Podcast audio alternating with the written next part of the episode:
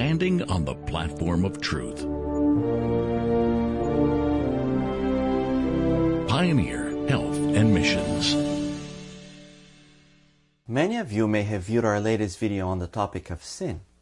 What is interesting to note about this video is that it was appreciated by individuals who have conflicting views on the subject.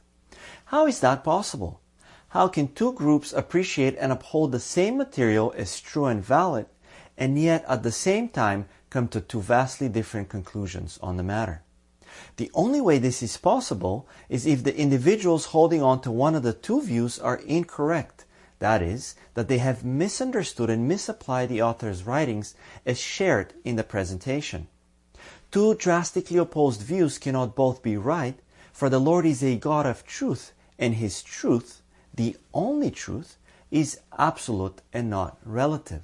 There is a correct understanding for every topic in the Bible. Thus, either the one is right and the other is wrong, or the one is wrong and the other is right. Unfortunately, we regularly witness this kind of misapplication in the Christian world. For example, a Trinitarian understands the third person of the Godhead to be an individual third God being, while another individual properly understands it to be the omnipresence of the Spirit of God in Christ. Yet both groups use one and the same source as the foundation of their theology. We have been counseled to study out matters of doctrine thoroughly line upon line and precept upon precept. Let us then take this principle and apply it to the quotes used in the video from the relevant A.T. Jones article and allow him to elaborate more specifically on his understanding of the subject of sin in order to obtain more clarity on the topic.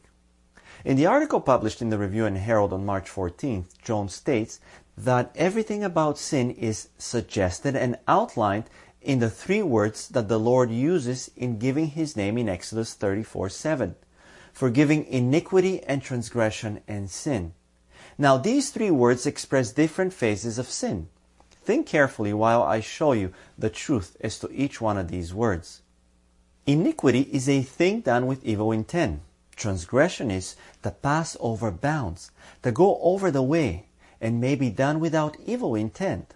Sin signifies in its root idea to miss the mark. That is, to aim at the right mark, to do our best to hit the mark and yet miss it by coming short. This is the root idea in the original word defining sin. He then concludes this thought with the following remark. Of course, the idea of sin covers all of these, even to the utmost, because sin is coming short, and it matters not how far short, even the being directly opposite of right, an action may come, it is sin.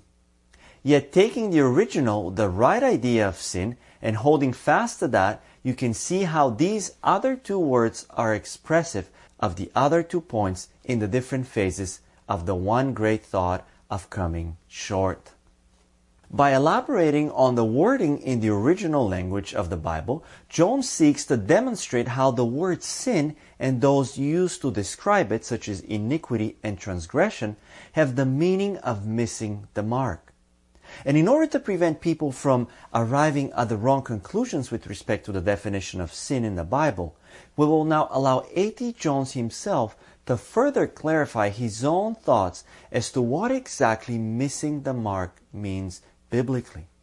The very next year, after publishing the original article we examined, Jones publishes a similar paper adding further clarity to the matter. In it, he states, Now I wish you to consider for a little while what really is sin, what it is in essence. You know the divine definition. Sin is the transgression of the law. Now I wish you to consider what it is to transgress the law. Is it only the positive doing of something that is evil? No. It is the coming short of positively doing that which is good. Is it not written that whosoever shall keep the whole law and yet offend in one point, he is guilty of all? In another word, sin is the coming short of the righteousness of God. To come short of the righteousness of God is to transgress the law of God. A.T. Jones, Review and Herald, October 23, 1900. Jones here clarifies that sins are not only acts of commission, but also acts of omission. To omit to do something is just as much a decision as to commit to do something. Even present day secular law recognizes this principle, particularly in the area of criminal law. So it is in the spiritual realm. Each is a transgression of the divine law of God. But let us not stop here. Let us examine a couple more statements from the author so that we clarify the matter further and leave no room for misunderstanding. He writes, All unrighteousness is sin, 1 John 5:17. And as sin is the transgression of the law of God, it follows that the law is the expression of the righteousness of God. That is, it is the expression of the supreme idea of right. Accordingly, it is written, My tongue shall speak of thy words, for all thy commandments are righteousness. Psalm 119, 172.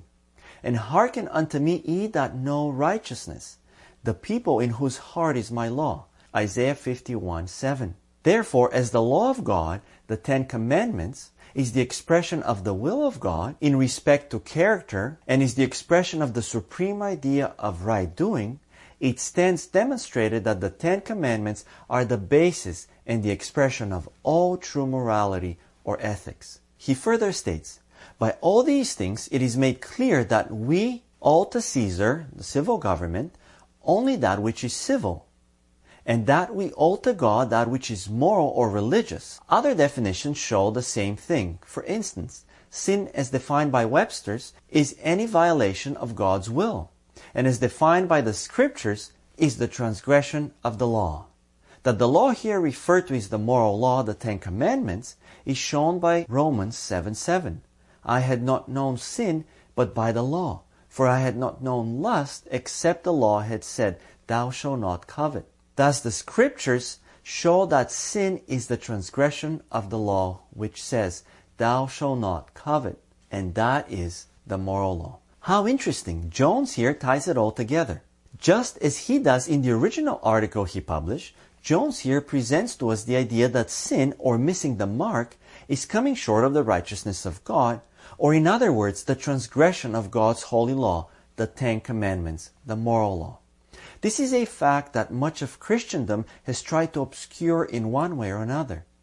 You see, Satan is at work to blur our view and our understanding of what the true mark we are to hit is. He has been adding additional definitions to sin for centuries.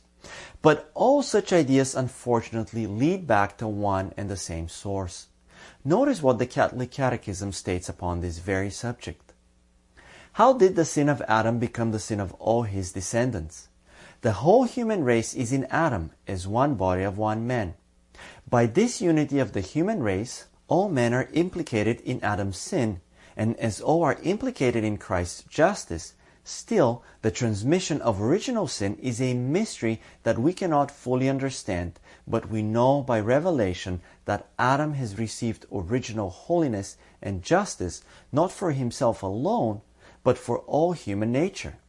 By yielding to the tempter, Adam and Eve committed a personal sin, but this sin affected the human nature that they would then transmit in a fallen state. It is a sin which will be transmitted by propagation to all mankind. That is, by the transmission of a human nature deprived of original holiness and justice. And that is why original sin is called sin only in an analogical sense. It is a sin contracted and not committed, a state and not an act. Catechism of the Catholic Church 404. According to the papacy, sin isn't only the transgression of the law of God, but is also defined as a state of being, in other words, human nature, that is transferred from one generation to the next. It is for this reason that the majority of Christendom teaches that we are not sinners because we sin, rather, we sin because we are sinners. However, Jones has never revealed that human nature is sin in and of itself. Fallen human nature has the tendency to sin, but this isn't sin in and of itself because all of these tendencies can be subdued by the power of God in the believer. As Jones puts it, all the tendencies to sin that have appeared or that are in me came to me from Adam, and all that are in you came from Adam, and all that are in the other man came from Adam. So all the tendencies to sin that are in the human race came from Adam.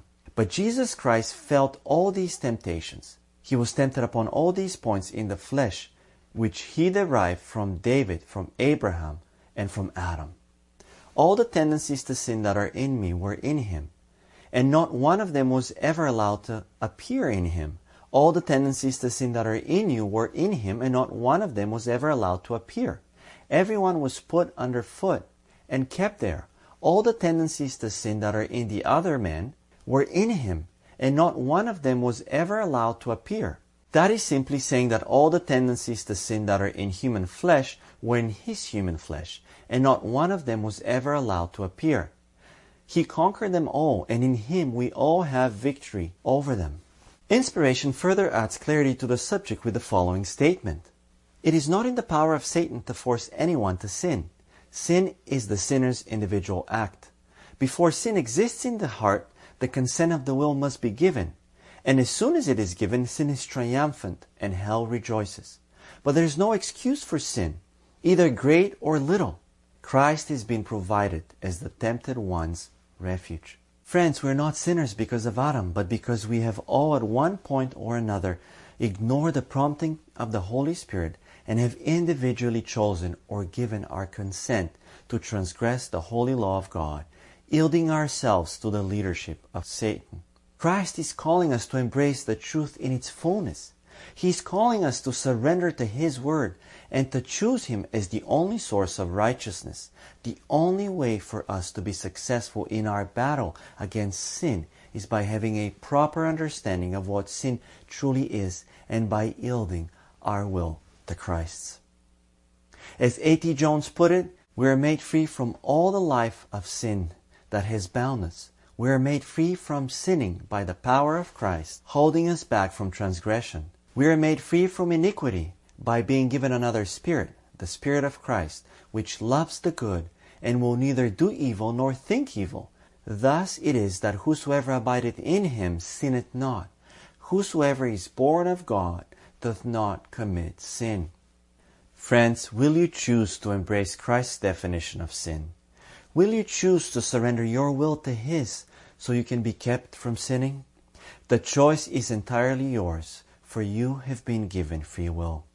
May God help us all to answer in the affirmative upon these questions.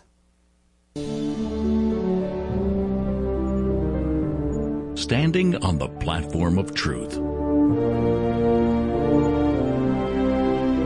Pioneer Health and Missions.